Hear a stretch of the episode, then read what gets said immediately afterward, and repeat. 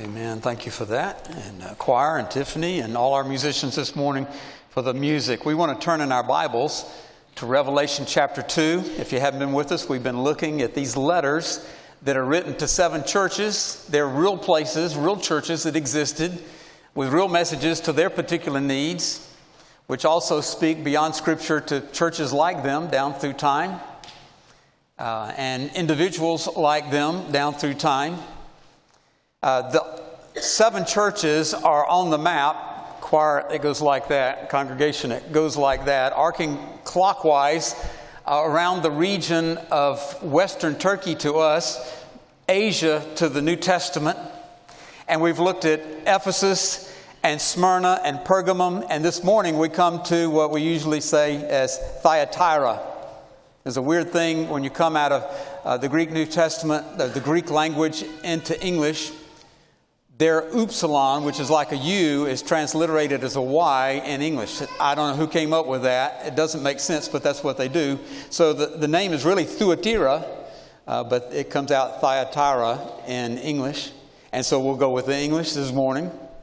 And so these letters, be mindful, this is not the Apostle John's message to these churches. He's just passing it on. He's the mailman.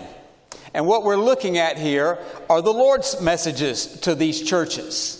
It's though Jesus has a specific message for each of the seven individual churches and uh, communicates to us through them. So, chapter 2, verse 18 begins, as most of the letters do. And to the angel of the church in Thyatira, write, The Son of God, who has eyes like a flame of fire and his feet are like burnished bronze, says this. Son of God is, uh, remember, John is involved in the, the writing of this, the communicating of this for the Lord to the churches. But John, when he writes his gospel, John is the champion of that title for Jesus, the Son of God. It is the maximum deity title for Jesus. And here it shows up. It's not in each of the seven letters, but it, those vary. But here in this fourth one, it's the Son of God says these things to you.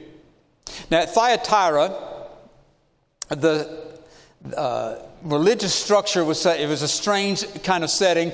They were into guilds or labor unions or groups of trades. And you might have some that worked with animals and some that made this and some that made that and had different trades. And for each trade or each craft that was out there, there was a local deity. And they would make offerings to that deity for their trade. Uh, whatever they made. If they made wheels, they'd, they'd, make offerings to the wheel god if they were wheel makers. And somehow they perceived that as somehow bringing blessing to them. And so the little local subculture of Thyatira is built around that mindset. We went about 11 months ago on that trip from Scotland to England uh, through church history sites, and any good trip to Scotland is going to take you to Edinburgh, and any good trip to Edinburgh is going to take you to St. Giles. It's not really a cathedral, but it's called St. Giles Cathedral, and it's on the Royal Mile there. It's a very, very famous church where there a lot of incredible things in church history occurred. But there was a time in the early 1500s, if you went in there, you would find different booths set up around the cathedral for the different trades of Scotland at the time, and each booth would have two priests assigned to it. And if you were a barrel maker or you were a printer or whatever your craft was, you would go find the appropriate booth for your trade, and there you would make offerings to the church, and those guys would pray for you and your business. The same thing the Thyatirans were doing a long time before. It was under the umbrella of the church in that time, but it was still strange. John Knox, the great reformer, came along and said, no, We're not doing that anymore. That's crazy. We'll pray to the Lord for His blessing on the totality of our lives instead of uh, going to some priest and paying a bribe prayer to get some prayer to bless your business as though you're going to manipulate God through the process. And so that ended at St. Giles, and the church continues on today as a viable church. But John starts out here with a description of these letters coming from the Son of God. And there's a contrast for the Thyatirans between their little petty gods, these demigods, these false gods that permeate their business system there, with the one true God. the glory of Christ. And there's that description that's borrowed from chapter 1 of what he looks like in all of his glory. And verse 19, he says, I know your deeds and your love and faith and service and perseverance, and that your deeds of late are greater than your first. Wow, don't you want to join that church? Doesn't that sound like a good church? Uh, it is a good church It's got some problems there, but a lot of good things. And so, what he's going to say to correct them is preceded by all these commendable things about that church, like a lot of good Baptist churches today, a lot of good things going on. Uh, but if you really knew everything, you'd say, but there's some things that need to be addressed. Maybe in some individuals' hearts, maybe in the church in general, uh, but the message comes down I know I know all of your works. I know your attitudes and your faith and your love. I know how you've persevered. I know. Jesus knows this morning everything about us. That's intimidating, isn't it? That can be frightening. It can be encouraging. There's nothing going on with you this morning that Jesus doesn't know all about. He knows what you think better than you know what you think. He discerns where your spirit is and what your real needs are. So Jesus says, uh, Thyatirans, I know. I know where you're at. I know your particular needs. I know how to help you. I know how to convict you and encourage you and, and cleanse you and guide you to a profitable future. But I have this against you, verse 20. That's, that's a problem. I have this against you that you tolerate the woman Jezebel, who calls herself a prophetess and she teaches and leads my bondservants astray so that they commit acts of immorality and eat things sacrificed to idols. There's a problem, uh, Thyatirans. You got a good church, you got a lot of activity, it looks really good. Uh, somebody shows up and visits, and we got visitors this morning. Show, hey, look, man, this looks good, but there's something going on I, I need to talk to you about. It's the Jezebel problem. Now, Jezebel is a character of the Old Testament. She's the worst of the women of the Old Testament. Uh, she is uh, not good. And she, there's probably not literally a woman by that name in Thyatira that's being addressed here, but something's going on with some prophetess or some false prophetess that's there in Thyatira. And Jesus, through John, takes this label from the Old Testament Jezebel and tags her with that. Now, if you go back, you can't disconnect the Old Testament from the New Testament. Uh, and out of the Old Testament comes this story in the days of Elijah. A lot of great prophets in the Old Testament, Isaiah and Daniel, and, uh, but probably the strongest and greatest of the prophets was Elijah. It's Elijah that's on the Mount of Transfiguration with Jesus and Moses.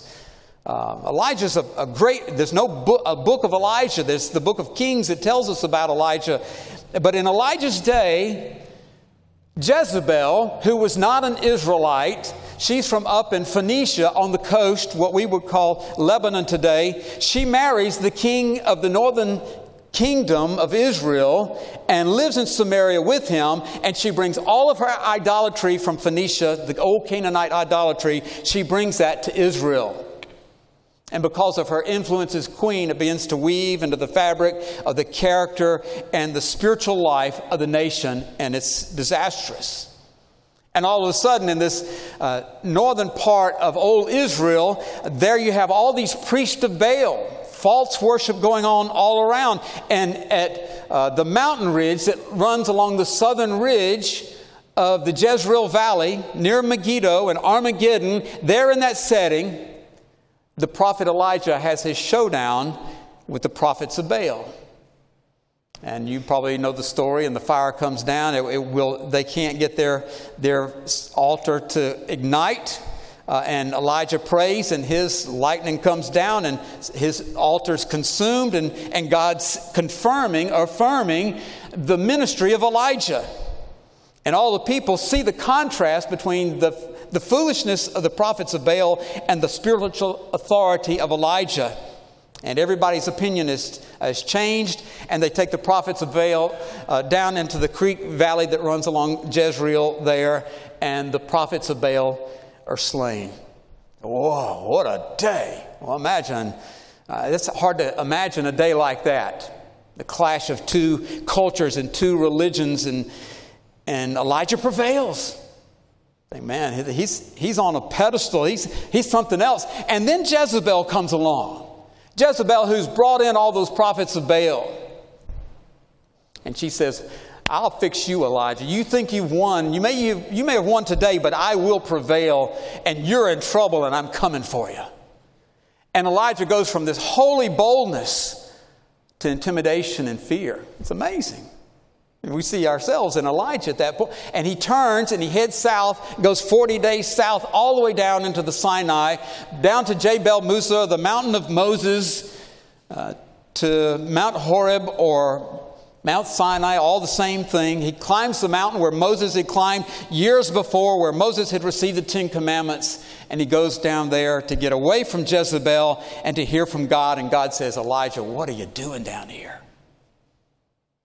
Are you going to let Jezebel run you off after that showdown with the prophets of Baal? Elijah, what are you doing down here? And Elijah, of course, returned. One of the great prophets, one of the great characters of the Old Testament. But out of that story comes Jezebel. And she brings all that pagan religion into the Israelite culture. And Jesus says to the Thyatirans in the New Testament age, You've got a Jezebel there among you. And she's teaching and she's leading my bondservants, my faithful followers, to immorality, partaking of things sacrificed to idols. There's an unaddressed issue of someone who is uh, spiritually way out there. And Thyatira church, all those good things can be said about you, but you must address that. You can't just overlook that and not deal with it. It's sort of the reverse of the Ephesian church. If you were here several weeks ago, you may remember the Ephesians and their theology, their doctrine. They were airtight, rock solid, they were strong. Their problem was they'd lost their first love. So their, their theology is strong, their heart's just weak. The Thyatirans are uh, the flip of that. Um, they're zealous, they're excited, they're doing all kind of things, they're active, but they've let theology be corrupted by this bad influence. And Jesus says it must, it must be addressed, it must be dealt with. He says, I gave her, Jezebel, or whoever this modern day Jezebel is, I gave her time to repent, and she does not want to repent of her immorality. There's no visible or knowable change in that that's going on in your church. Behold, I will throw her on a bed of sickness and those who commit adultery with her, this is spiritual unfaithfulness, uh, into great tribulation unless they repent of their deeds. The ship is going to sink with Jezebel unless the ship does something about Jezebel. Great warning from the Lord to this particular church. Something's not right. Something's seriously wrong. Verse 23, and this, I know what this is going to sound like. You got to put it back in context and understand what Jesus is saying. He says, I will kill her children with pestilence. What he means there is her spiritual children. All those that are descendants of that theology, they're going down with the ship. And they will be killed with death, is what he literally says. Uh, I will kill them with death, and all the churches will know that I am. Now, John, if you read the Gospel of John, you know what you're looking at. John is the great book of the I ams.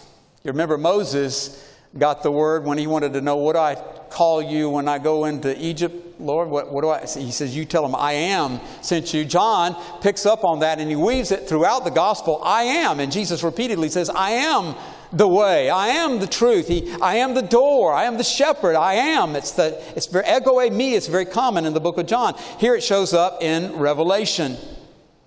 And he says, All the churches will know that ego me I am. It's a strong personal pronoun, that I am. It's like Jesus is pointing to himself as he said, I am the one searching. Now, what is he searching? He, the NAS says the minds and hearts, so it does the NIV. You know what it literally says? It says, I am the one searching kidneys and hearts now, we know that those are symbols for us, just like we use heart all the time. We've ceased to use kidney as a, a symbol of something about our spirits or our hearts. But that's what he says. I am the one searching uh, kidneys and hearts. we have uh, uh, one nephrologist that's a member of this church. And some of you go to a nephrologist, and that's a kidney doctor, right? Uh, he says, searching the nephros, or nephrus uh, in this place, uh, searching the kidneys. Uh, some of you uh, go to a cardiologist for your heart problems. And uh, Jesus is the one searching cardias here, and cardiology. And cardiologist comes from that word. Both of those are just symbols to talk about. Jesus is not worried about your vital signs this morning. He knows your vital signs. Uh, you don't need to go by the ER this morning and, and check all that, I don't think. Uh, he said, I'm searching your innermost being. That's the point.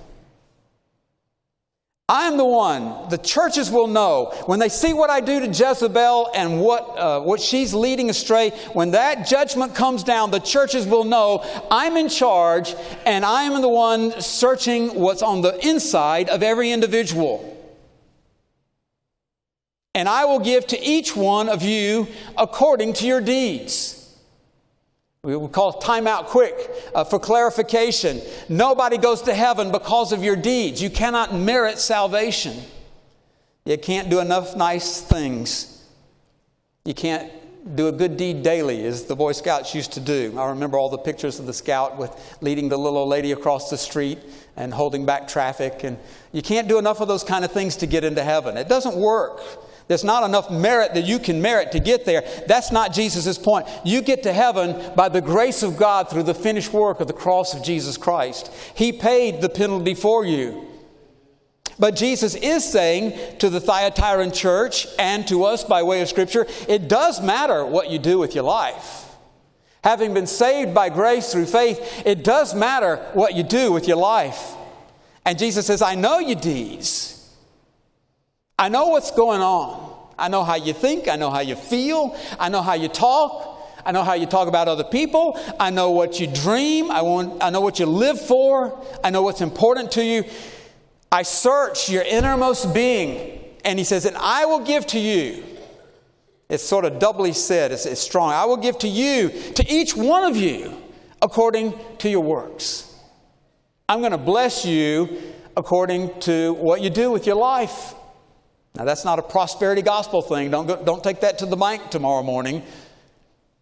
He's not talking about dollars and cents here. He's saying, The Lord, the God of Israel, this is from Samuel, the Lord, the God of Israel declares, Those who honor me, I will honor. Jesus is saying that to the Thyatirans. If you will honor me with your life, I will bless and honor you in ways that will be better than what money can buy. I will repay you according to your deeds your investment in the cause of Christ, your living for Jesus, your endeavors to honor the Lord and everything in your life, that is not in vain. That's not a waste of time. You will reap what you sow in due season. And Jesus says, I will give to you according to what's going on into your life. I will bless you accordingly. But I say to you, to the rest, now he says, I'll say, and he gives five ways he describes the target of this message. He says, I will say to you, that is to the rest, that is to the ones in Thyatira, that is to the ones who hold, do not hold this teaching, Jezebel's teaching. That is to those who do not know the deep things of Satan, as they say. Though, to those people, I cast no other burden on you. To those people, here's the good news. Uh, I'm going to bless you according to your good deeds. I'm going to honor that, and you will be glad that you live for me. You will find blessing. And I say to those of you uh, in Thyatira, to the rest of you, all the rest of you that, that haven't participated in these things, well, I want you to know uh, that I'm not going to put another burden on you. Jesus said, Take my yoke upon you. My burden is light. Uh, this is not going to be a burdensome thing to follow Jesus. You live consistently for Jesus, you will find that life works for you. Doesn't mean you get everything you want or that you don't have pain and hardship and crises along the trail, but it will basically go well for you, and in eternity it will go very well for you. And he says there's not going to be a burden to obedience to the cause of Christ. There may be a price to be paid, but you will understand that it's worth it to live for Jesus. He talks about the deep things of Satan.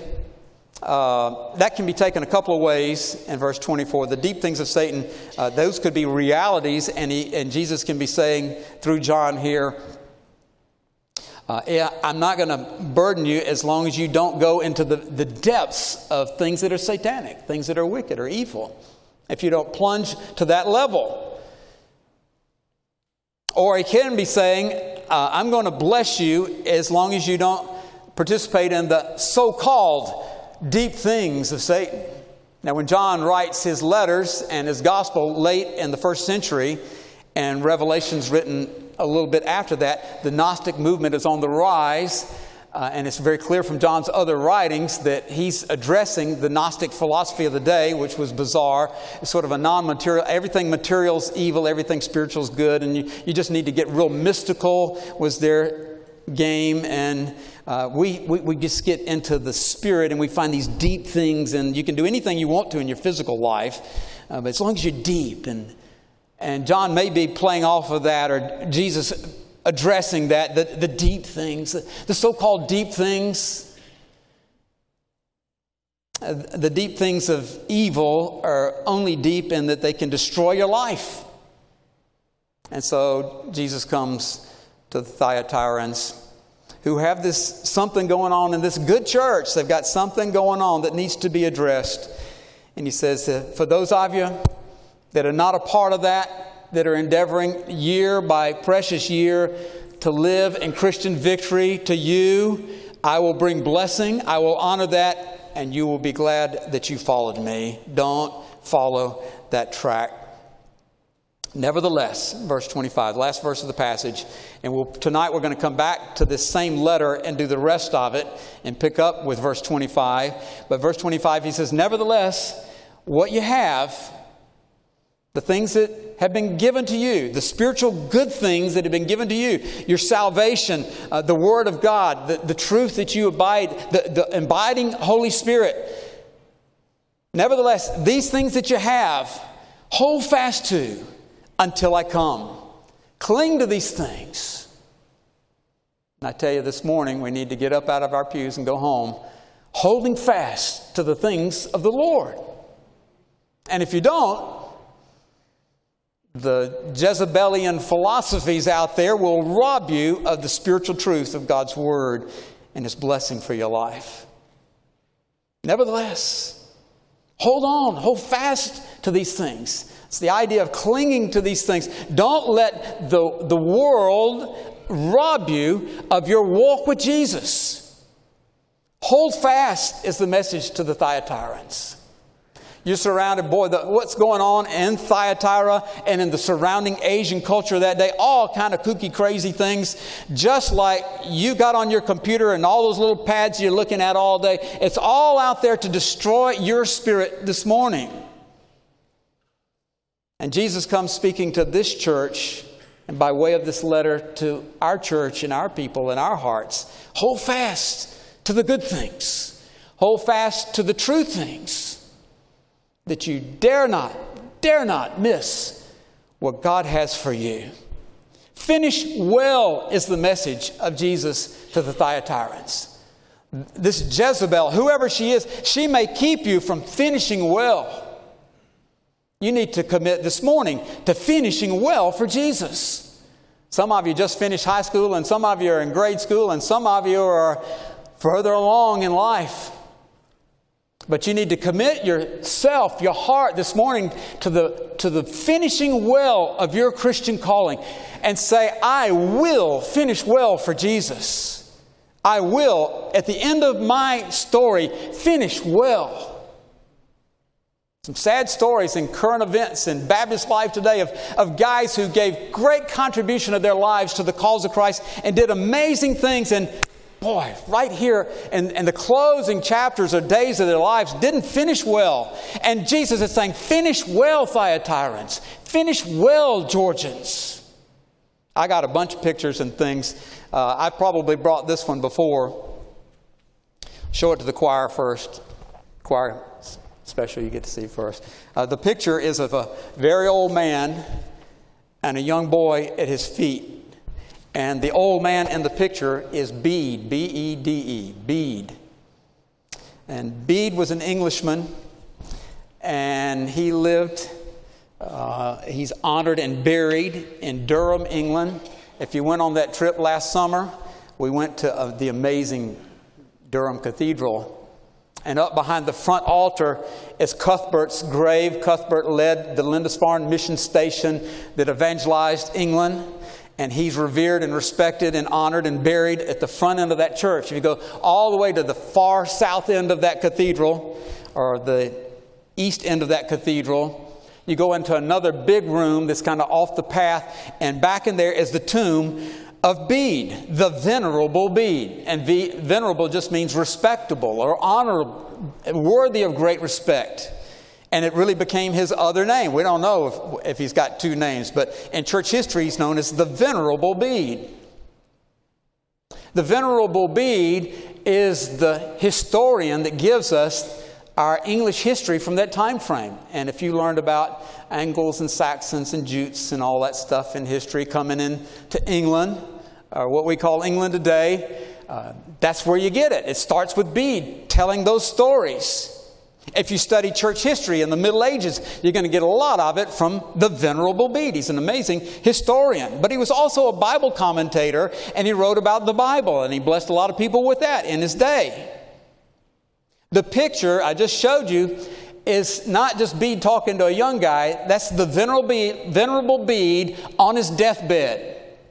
He hasn't got long to go. And you know what the Venerable Bede did on his deathbed? He translated the book of John out of Latin into the old, old English language of that time frame. He dies serving the Lord.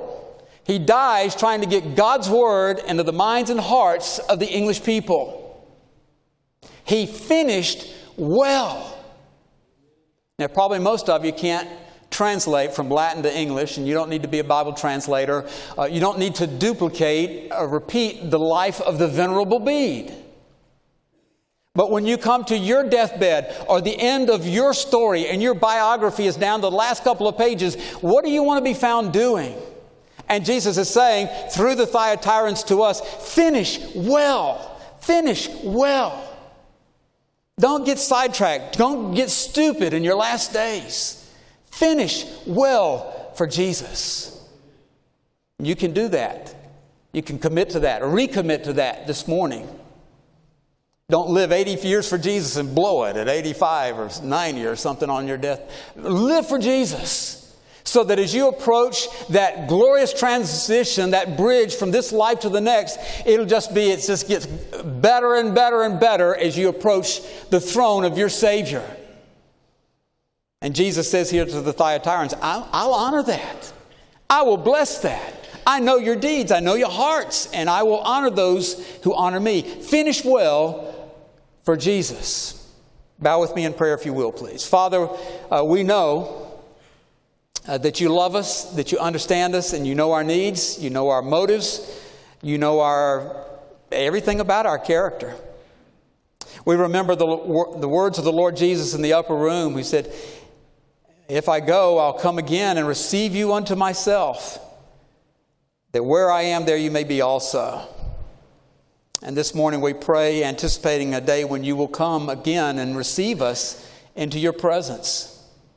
Lord, may it be that we in our lives, even to the very end, are found doing that which is pleasing in your sight, purposeful for the kingdom, advancing the cause of Christ. Lord, we're reminded that every day from you is a gift. And we are stewards of every day that you entrust to us. Help us to live well. Help us to live for you. Help us to live in the victory we have in Christ Jesus, in whose name we pray. Amen.